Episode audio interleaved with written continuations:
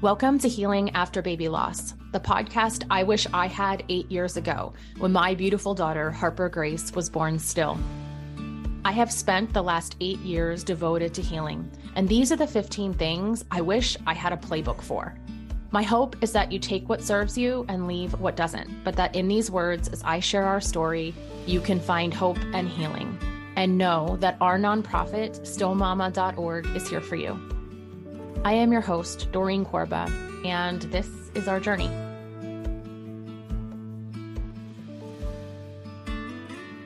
Hello, everyone. I am so happy to be here with you today. And we're going to have our very first guest, maybe our only guest on the podcast series, Miss Maggie Reyes. Welcome to the podcast, Maggie.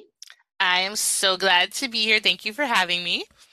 And I'm going to let you actually introduce yourself myself, but I will say that Maggie is a friend, a colleague, a trusted advisor to so many women navigating their marriages. So she is a marriage coach. She could have been a coach of anything she wanted, honestly, but she loves marriage. And I think, well, I always say, I think, I know, you know, when it comes to baby loss and child loss, I think we're so afraid to lose our marriages too.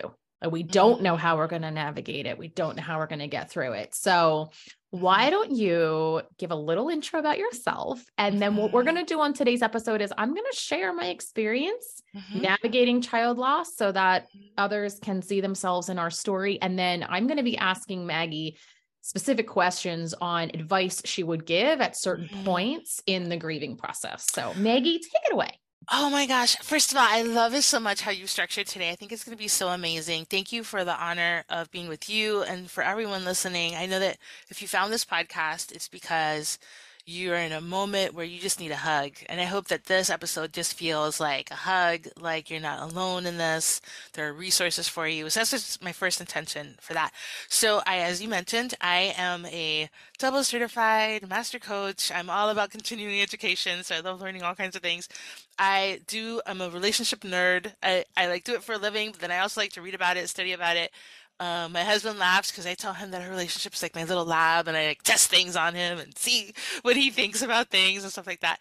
Um, so I'm a marriage coach, very much who feels that this is both my business, but it's also my mission. So I love being here to talk specifically about this because it is such a traumatic event that can very easily um, create so much stress on a couple that your it's like your union is tested.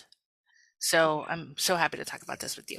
Yes, and I I will start by kind of walking myself back to the yeah. initial moments and what both Mike and I I, I don't share a lot of his journey because that's his story to tell, mm-hmm. but I will share my own and what I think he would be comfortable with me sharing was very much so and I said this to Maggie earlier. I was like, you know, we were what three or four years into a lifelong mm-hmm. marriage mm-hmm. and we mm-hmm. were not expecting mm-hmm. to we knew one day we would go through the deaths of our parents and and things that would be hard but we weren't expecting it so early in our marriage and so one of the things i was most afraid of mm-hmm. was that i had just lost my baby and I felt very safe in my marriage. I thought we could go through anything. But because that uh, you know my faith in god was shaken and my mm-hmm. child was just taken it's like everything was up for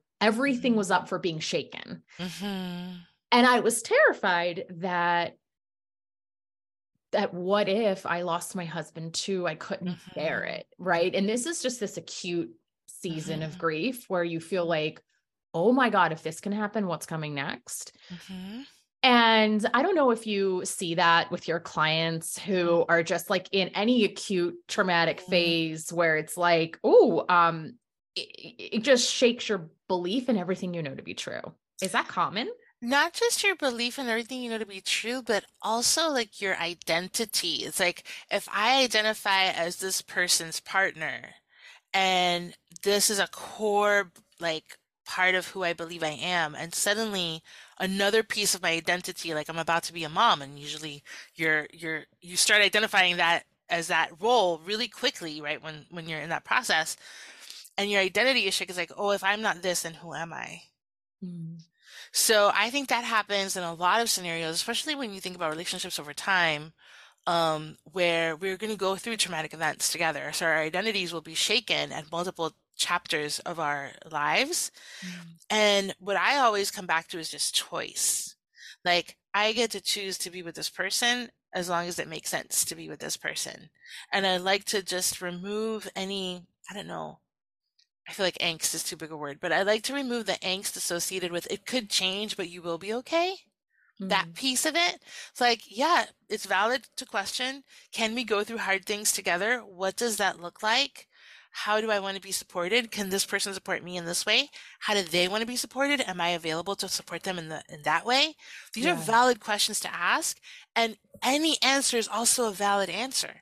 So it's kind of like it's okay if it turns out that you don't stay together because of this because we're going to assume it's for your highest good we're going to assume it's for the best we're mm-hmm. going to assume that if this is enough to shake you all the way apart then mm-hmm. it's better that it happens now than it happens later mm-hmm. just for the people for whom that does happen because yes. that is a common thing that does happen yes um, and then for the people that are like oh my gosh but i'm totally invested in being with this person then you keep that investment. You show up for the marriage you want. You show up and be the partner you want to be. You live in accordance with your values.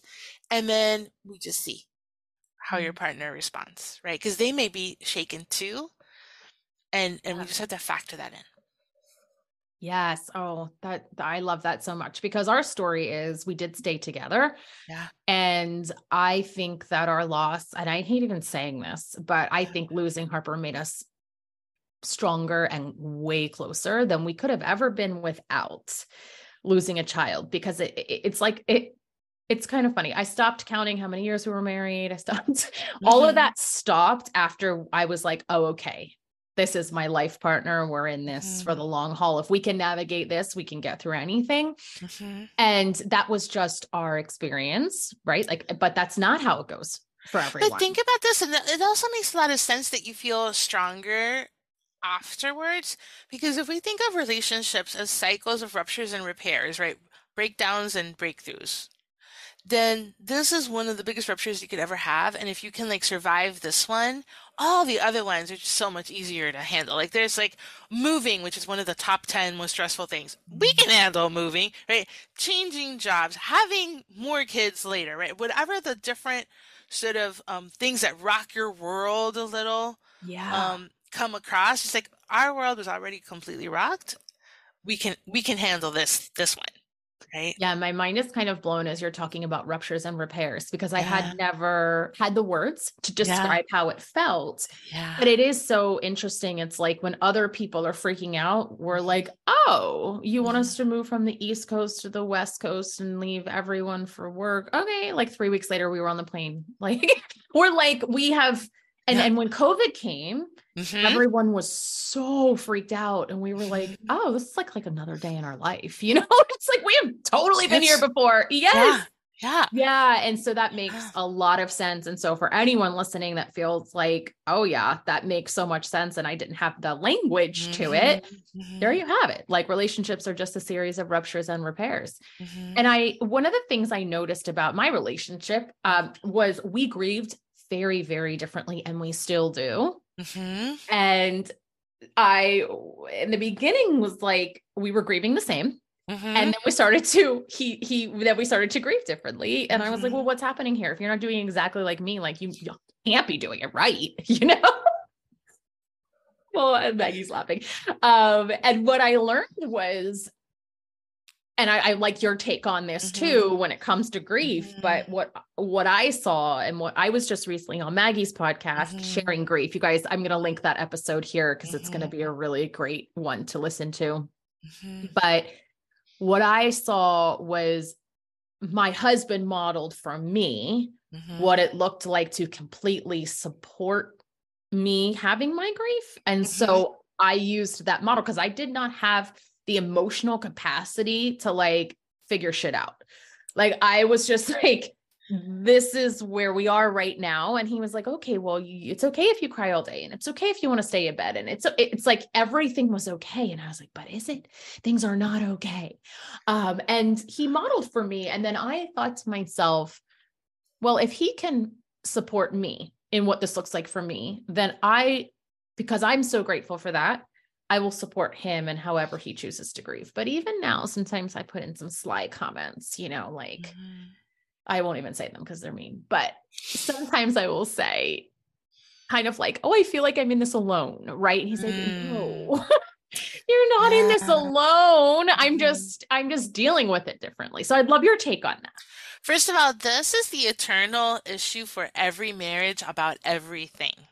Mm. Is we marry people who are different than us because they're different than us, and then we judge them for being different than us.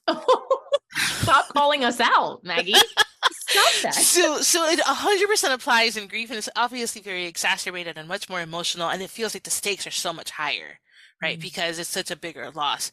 But this is really a core thing, which again kind of comes back to if you can overcome this with this, then it also doesn't matter if the early riser is with the night owl or the spender is with the saver. Like all of the the travel person is with the person who like never wants to leave their house, but it doesn't matter because if you can navigate how do we as a team move through this grief, then moving through all of those other ways we're different is just like, we'll figure it out. It's going to be fine. So I just want to say that part, which is this is just a central thing for every relationship. So don't feel bad.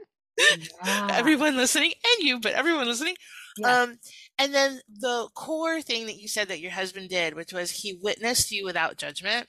Mm-hmm if we can do that with our partners, if we can witness them without judgment, if we can come to curiosity, say, oh, you know, he's reacting very differently. I wonder why. Just that. I wonder why. And even asking them, hey, I just noticed, like, for me, I like to cry for a few hours every day, or, you know, and I noticed that you, you know, you've been playing baseball every night with your friends, you know, can you tell me more about that from a genuine place of curiosity, not assuming that they're doing it wrong? Mm and that's a core assumption that just creates so much disconnection is when we decide somebody's doing it wrong. Yeah. And this is also family and friends too. So yeah. We're talking about marriage, but also when there's this big loss in the family. Yes. Some members of the family do different pieces of different things, and we're just like, oh, they're doing it wrong. They don't care. Yeah. I, I just recorded a podcast on that. yes. so tell us yeah. your tell us your take on that. We are a kismet. So they care the best that they could care for another human. It doesn't mean that they care the same way you care. Yeah, that's literally what I said. I was like, they're their emotion, they're they're giving all that they can. Yes. Based on their emotional intelligence too. Yes. And I did mention that those of us who have been through this journey, we don't have a choice but to be really emotionally intelligent because yes. it's life or death. Yes. And here's something this is what I call it. I want to hear your take on this. Yeah. I think about emotional literacy, the ability to name a feeling, so an emotion, a feeling, right? And to describe what's happening in my world about that feeling mm. is something that it's not across gender lines by any means. There are very emotionally literate women and men and any mm. gender, right? and there's emotional literacy on every side. But here's what I do when I'm coaching someone, I ask them this question. So, everybody listen, pay attention. I'm going to ask Doreen and see. Think of five men in your life, humans who identify as men. Just think of five people. So, everybody listening, think of five people, men.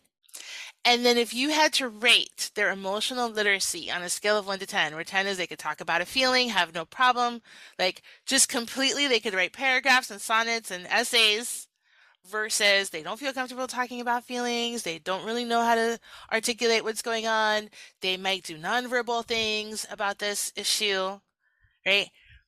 Every time I've asked somebody so far, if we think of five people in our lives, there's like, I have one person that I would yeah, say. No, well, I can't think of five. Right? Yeah. I mean, uh, maybe one, and I would think my son would be one of them only when it's just me and him. Right? Yes, that's so interesting. So imagine if we're processing grief, right? A complex emotion that also has sadness and anger and all kinds of other things happening with it, right? So it's like, like a little plant with a lot of leaves and has a lot going on. and you're processing and you're thinking about this stuff all the time. You're listening to this podcast, you're learning from Doreen. Like you are now like you could write essays and books about how you're feeling. Yeah. And people in your family or your partner, they only know the letters of the alphabet. They know A and B and C. They cannot write essays and books about how they're feeling. Mm. And then we expect them to be reacting the same way we're reacting when all they have is the alphabet. They can't even make sentences. Oh my God. Do you want to hear my initial? Oh my God, this is such a fun tangent. Here's yes. what I think about that though. Good. Why? And, yeah. you guys are getting such the raw version of me today. I must be very spicy. Um, I feel like it enables the less literate people to stay less literate. Mm-hmm. And I'm expecting them to rise. Mm, maybe, maybe not. So, because, go ahead. I think this is where a lot of us, at least yeah. the women I have talked to, because I jump on the mm-hmm. phone a lot with people yeah. who lost babies, and mm-hmm. I think we we evolve. Mm-hmm. And in marriage too, mm-hmm. like we're evolving Mm-hmm. Our partners and the people in our inner circle are either evolving with us or we're evolving away from them because Agreed. we uh, mm-hmm. we don't have a choice. Mm-hmm. And then we become less tolerant where we mm-hmm. used to beforehand. It's like we our mm-hmm. bullshit meter was at 10. We didn't care. We're like, woo, like peace and love, you know? Mm-hmm. And now we're in like the fight of our lives trying to figure out what this is going to look like for the rest of our life. And mm-hmm. we don't have that tolerance for those less literate people. Maybe, maybe not. Okay, so do tell, do tell. So here's the maybe, maybe not is the person may not be able to, let's say, have the same conversation Doreen can have with you but can they hug you? Can they bring you coffee? Or can they hold you if you need to cry? Can they um, do the groceries for you so that you can like take a nap because you haven't slept that night or something? We want to be aware that people process the world differently and it's not necessarily detrimental if we can still get things that are supportive and nourishing and that feel useful to us, we want to not overvalue their verbal processing. And I want everyone to really take that in when it comes to your partner. Yeah. Because all they may be able to give is a hug yeah. or is taking care of the kiddos so you can take a nap or whatever those actions are. I think yeah. that's such a beautiful way. Yeah. To see that. Yeah. So of course, we're in the height of a very emotional experience, and it's like if I don't get the thing I want the way I want it, then I don't want anything at all because what is all life for, right? Like we're we're having that experience, right? How are you calling us out like that? so rude. it's like I know. It's like you know what you're talking about, right? um, so I get it. I want to say to the person who's hearing us right now and is going through something like this, where they just don't feel held by their partner, like I get it. It's not that I don't get it. My my loving invitation is to ask really explicitly for something that would feel kind or loving or nourishing to you. And then I learned this from one of my mentors. Her name is Michele Weiner-Davis, and I love her so much. And I did a, uh, a continuing education with her, and she said, Here's how to think about your partners measure willingness instead of effectiveness. And it blew my mind. And so I tell everybody about it. Doreen's writing it down, you guys. Yeah. So this is what I mean by willingness versus effectiveness is your partner is there every day they're like, can I get you coffee? Can I, do you want to take a nap? Can I do this for you? How about I am going to bake the cupcakes for the bake sale, whatever. Like they're like there, but then the cupcakes look like a freaking, you know, truck ran over them or like whatever. They made them with salt instead of sugar, like whatever. They did like all kinds of wacky things. We tend to measure effectiveness and then say, no, they're not supporting me but if mm-hmm. we refocus like a lens on a camera and we zoom in a different direction and we say, but what is their willingness? Are they showing up and giving their best effort? Very often, not always, but very often when we switch to measuring willingness, they got much higher scores. And what if they aren't? Yeah. Willing? Then you want to know. Okay. That, that's the that's the part where. I'm like, hey, mm. you may need a type of support that this person just cannot give you.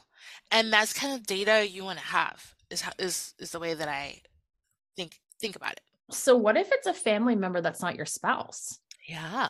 That's not that? willing. What do yeah. you do with that?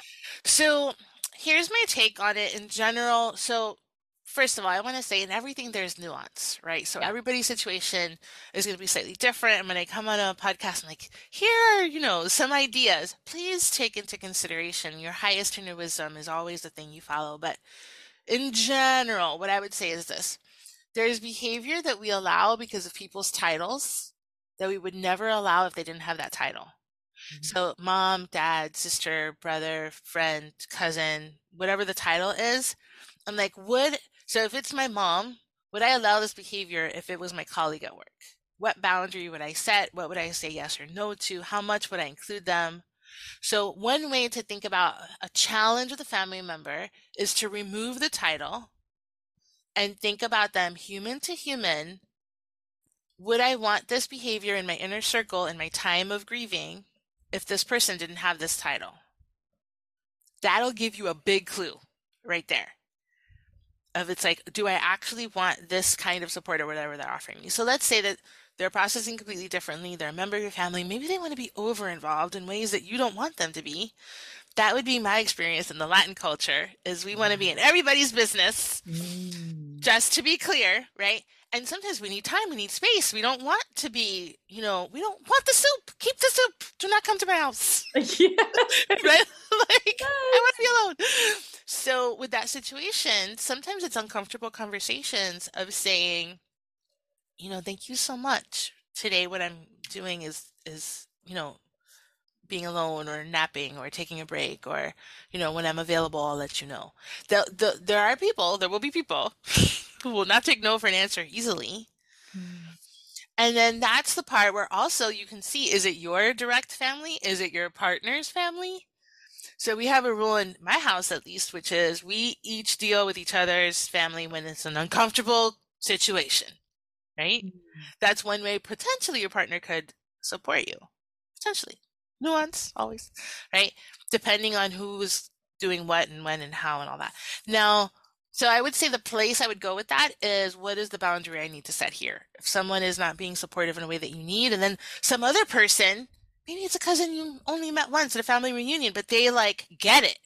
And yeah. you just want to deepen your relationship with them when you're going through this or any traumatic experience, but especially something where there's such a big loss, hey, it's your turn. You get to pick how you want to be supported. And if anybody doesn't like it, too bad. So sad.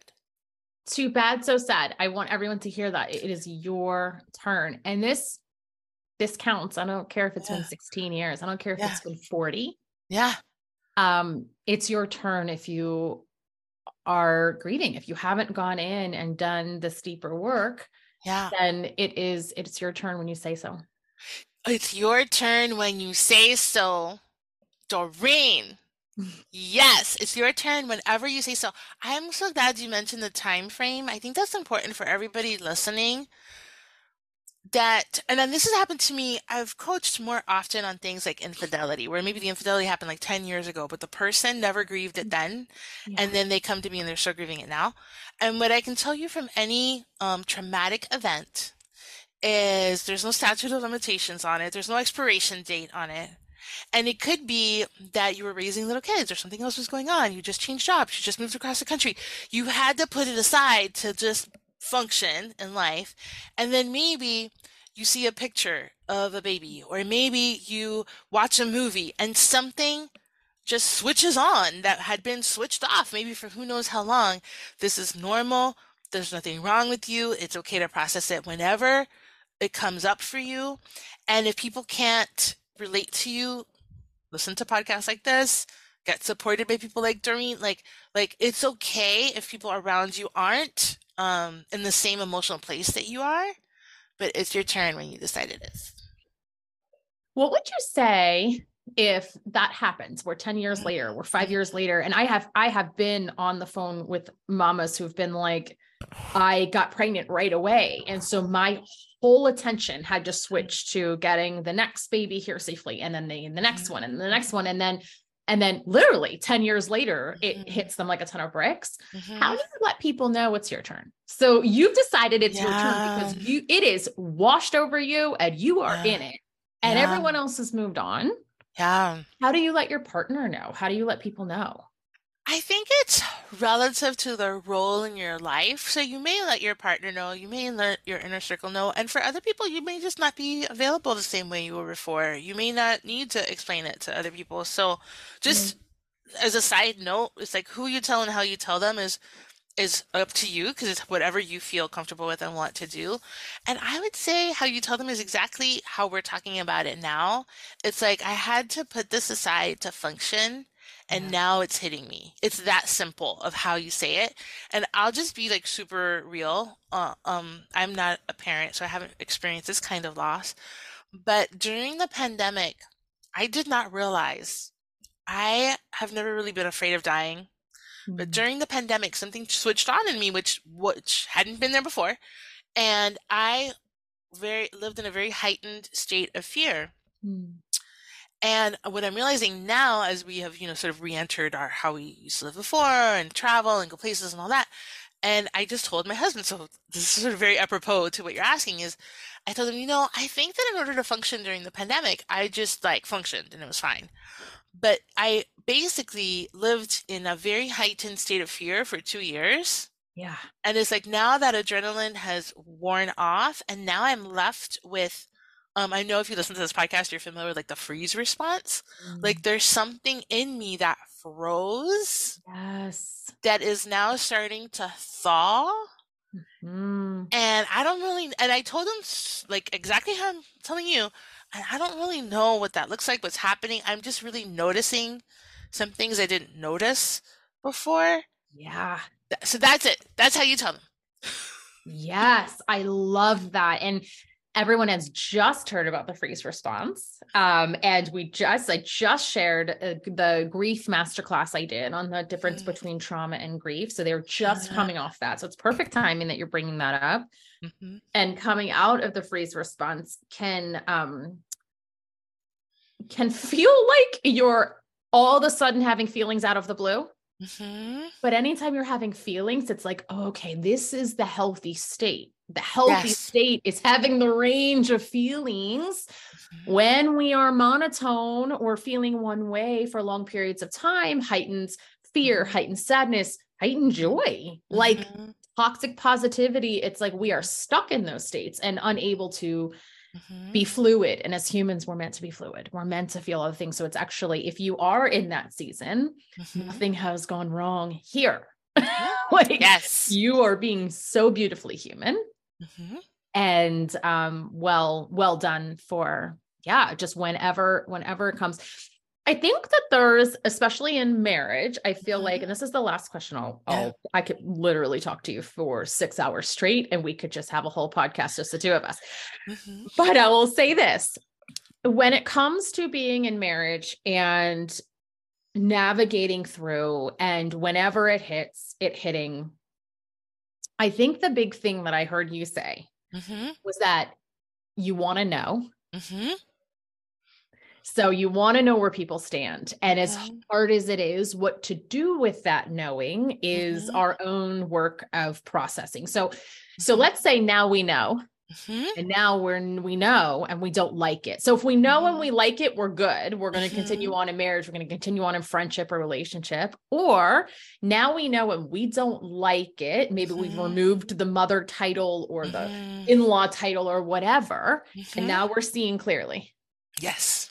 what do we do when we don't like it? Like when you so we put up boundaries and we move forward but i'm so curious your take on all right we're in this marriage and we don't like it hmm I'm gonna say this is gonna sound scandalous to some people, ooh but sometimes you do nothing. Hmm. So we live in a very action-oriented society that is very much like I believe like our cultural narratives like, okay, you found this out, now you have to do something about it. Well, maybe you Mm. don't. Maybe you just figured out that you're grieving and you need to just deal with that. And you do that. And if the relationship isn't like, um, you know, physically abusive, you're not in imminent danger, right? Like caveats always, right? Right. But if the relationship's kind of like humming along and it's just not your favorite thing ever, um, it's up to you at your convenience to decide what you're gonna do with it. And I just want to normalize that, right? Like one of the things we've done with marriage. So marriage started as a business transaction. You had land, I had cows, we got married, right? This is how we this is how it started. It's relatively in modern times that ma- marriage has evolved from a business transaction to being based on love and affection and partnership. What this tells us is we made it up and it could be about anything we want it to be about. That's what I want everybody to know.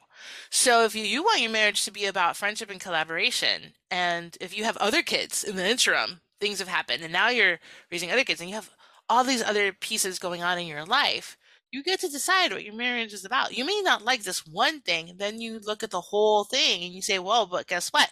This person has 35 other qualities that I do like and respect and are useful and are meaningful to me still. I get to acknowledge those, I don't have to make a decision based on this one issue or this one mm-hmm. thing. So first with your marriage and then with your cousins, friends, whatever it may be, I have very I have a family where I'm a Democrat in a family of Republicans and I love my family.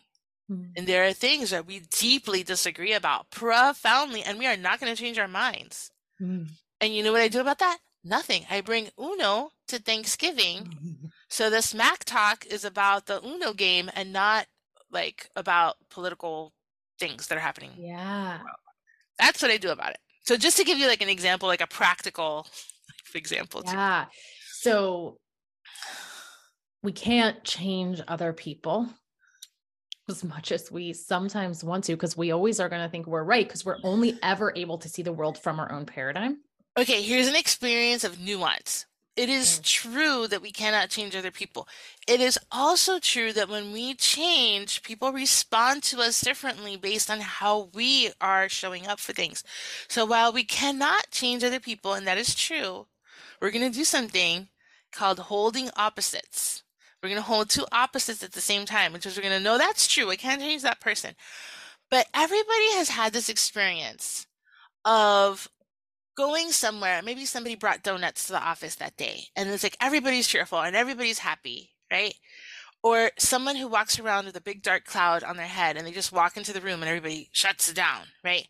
So one person can have a huge impact on a team at work, on a team at school, on a lot of situations. So we can't change other people and we can ch- adjust how we're showing up and see how they respond. And that has been my entire journey is one of self-healing. Yeah. And self grieving and investing in self, right? Yes. And watching my world around me shift in the most incredible positive ways. Yes. My I I, I often think like, well, what if I didn't go all in on my healing? Yeah. I don't think we'd be where we are right mm-hmm. now. Yeah. Um, and it doesn't mean that my husband or family, whatever, friends, like they don't have their own journeys, right? But it means that I'm I'm responsible for me. Yeah. And while this unthinkable loss of a child happened to us, it is not our fault. Mm-hmm. And also, it is our responsibility to heal. Mm-hmm. So this is also opposites where it's like it's not our fault and also it is our responsibility to work on our own healing heart and yes and listen to podcasts and do whatever you can like yeah. in in those in those moments. So um yeah. you're brilliant.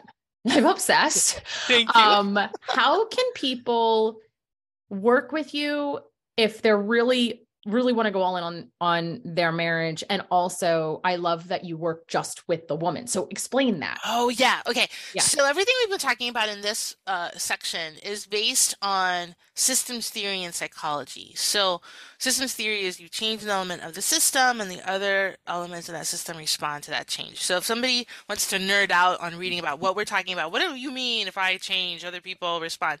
You can just go crazy and read about systems theory online. So that's that's what my work is based on. So I work with individual humans who identify as women who want better marriages. Very often their partner maybe isn't interested in going to counseling or isn't um, as excited about doing work on their relationship for whatever reason. Very often what I see is the partner doesn't want to rock the boat because they love their partner they're scared of doing something wrong. They don't want to change anything. So like, I'm not going to touch this. And it's the person who comes to me is like, I want something different. I'm not feeling great. This doesn't feel delightful. Right. So I work with individuals. Um, and you can find me at maggiereyes.com. Everything that I'm doing will always be in that hub. But I have a program called the Marriage MBA where um, it's a group program with other women who are also working on their marriages which I will tell you, I know Doreen hosts the Healing Circle, and it's so powerful to heal in community, to be with other women who are going through similar journeys. First of all, so you don't feel alone. Second of all, so you just see everybody has issues. We're all sort of seeing our like pretty social media vacations and not seeing like the argument that you had five minutes before you left to the airplane or whatever. Like, yes. like everybody has things. Yeah. Right. Yep. And so in a group setting, you can really see how it is that everybody has things. Yeah. Um, and then I just walk you through like all the different um, like t- like skills and tools and coaching concepts that I've worked with one-on-one clients over the years and really saying like, okay, this is super effective and this really helps for this and this really helps for that. Um, and so I do that in a very structured way in the MBA. I love it. I love it so much. And you were on Instagram at Maggie Reyes. The Maggie Reyes. V Maggie Reyes. Okay. And I'm going to link all of those here um, in the podcast. Thank you for coming on and sharing your your mission and purpose and just wisdom with us as we navigate and have no roadmap for what's ahead. Mm-hmm. And even mm-hmm. 10 years in, it's like we talked, we talked about this on our previous podcast. It's like we have some kind of a roadmap once we get for, through the years of first, we, we start to realize how we're going to react to certain holidays and anniversaries and random birds chirping for me when it's May. It's like all these things we start to anticipate. Mm-hmm. But then other mm-hmm. life is going to continue to happen outside of this ends um good ends hard and you know there's mm-hmm. gonna would like you said it's just it's just cyclical so yeah. thank you for being there as a resource for everyone um and and did you um well I'll I'll link all the links below so make mm-hmm. it super super easy for everyone to find you um and if you liked this if you like to listen to this tag us mm-hmm. and let us know because this is how we share this is how we share the word and sometimes if you're listening I have a lot of friends and family that listen mm-hmm. figuring out how to support their mm-hmm. kids as they mm-hmm. or their their friends as they've navigated this like they don't know what to do mm-hmm. share this podcast with them yes because marriage and troubles in marriage are something that people do not openly talk about. Mm-hmm. and they but but sharing with them be like listen this was this was so mm-hmm. helpful. That is a beautiful way to just show up and support if you don't know what to do. So love it. thank you for being here and i hope everyone has a wonderful day. I'll see you next week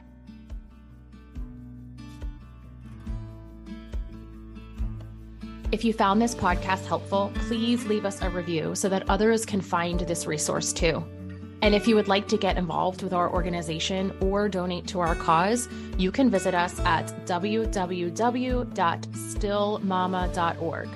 That's S T I L L M A M A dot org.